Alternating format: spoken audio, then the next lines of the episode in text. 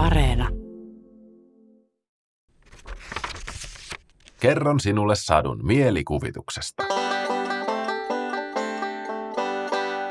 Terve! Onko sinulla mielikuvitusta? Minulla on. Säilytän sitä kirjahyllyn päällä, pienessä pehmustetussa korissa. Mielikuvituksen hoito on helppoa. Pitää vain muistaa ruokkia sitä päivittäin.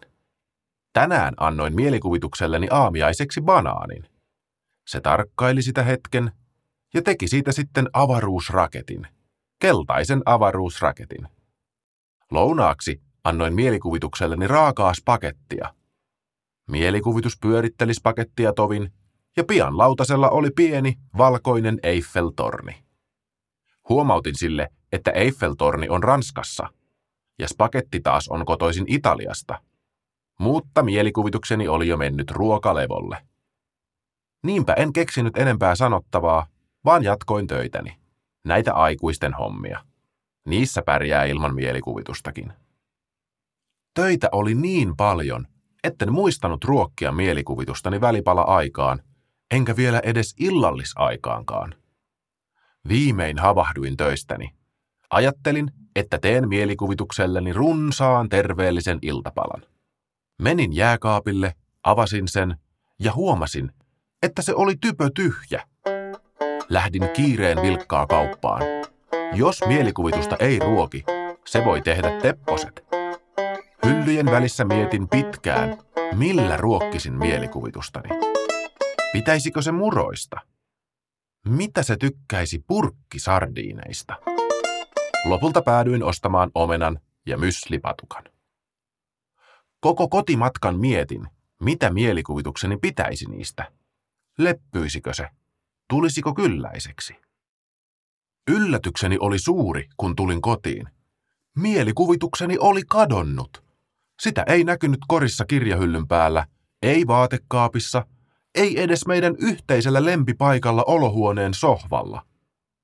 Siellä me tapaamme viettää aikaa yhdessä. Minä makoilen sohvalla ja mielikuvitus kuiskuttelee korvan juuressa niitä näitä. Mutta nyt en löytänyt mielikuvitustani mistään. Siitä tuli surkea ilta. On kerta kaikkiaan kamalaa, jos kadottaa mielikuvituksensa. En osannut muuta kuin tuijottaa televisiota ja tarkistaa kännykkäni kolmen minuutin välein. Se oli tylsää. Lopulta kuitenkin onnistuin nukahtamaan. Nukuin yön näkemättä unia. Aamulla söin kuivia puurohiutaleita ja join lasin vettä. Puhelin soi. Se oli kirjastosta. Kysyivät, onko minun mielikuvitukseni lähtenyt laukkaamaan, karannut minulta. Kyllä on, ja minulla on tosi ikävä sitä, vastasin. Hyvä, tämä taitaa sitten olla sinun mielikuvituksesi, joka on täällä kirjastossa päässyt ihan valloilleen. Se laukkaa täällä ympäriinsä ja ahmii kirjoja. Tietokirjoja, sarjakuvia, DVD-levyjä, lautapelejä, konsolipelejä. Ihan kaikkea. Se vaikuttaa hyvin nälkäiseltä. Et ole tainnut muistaa ruokkia sitä. Niinpä. Pyöräilin kirjastoon ja palasin mielikuvitukseni kanssa kotiin. Olo tuntui paremmalta.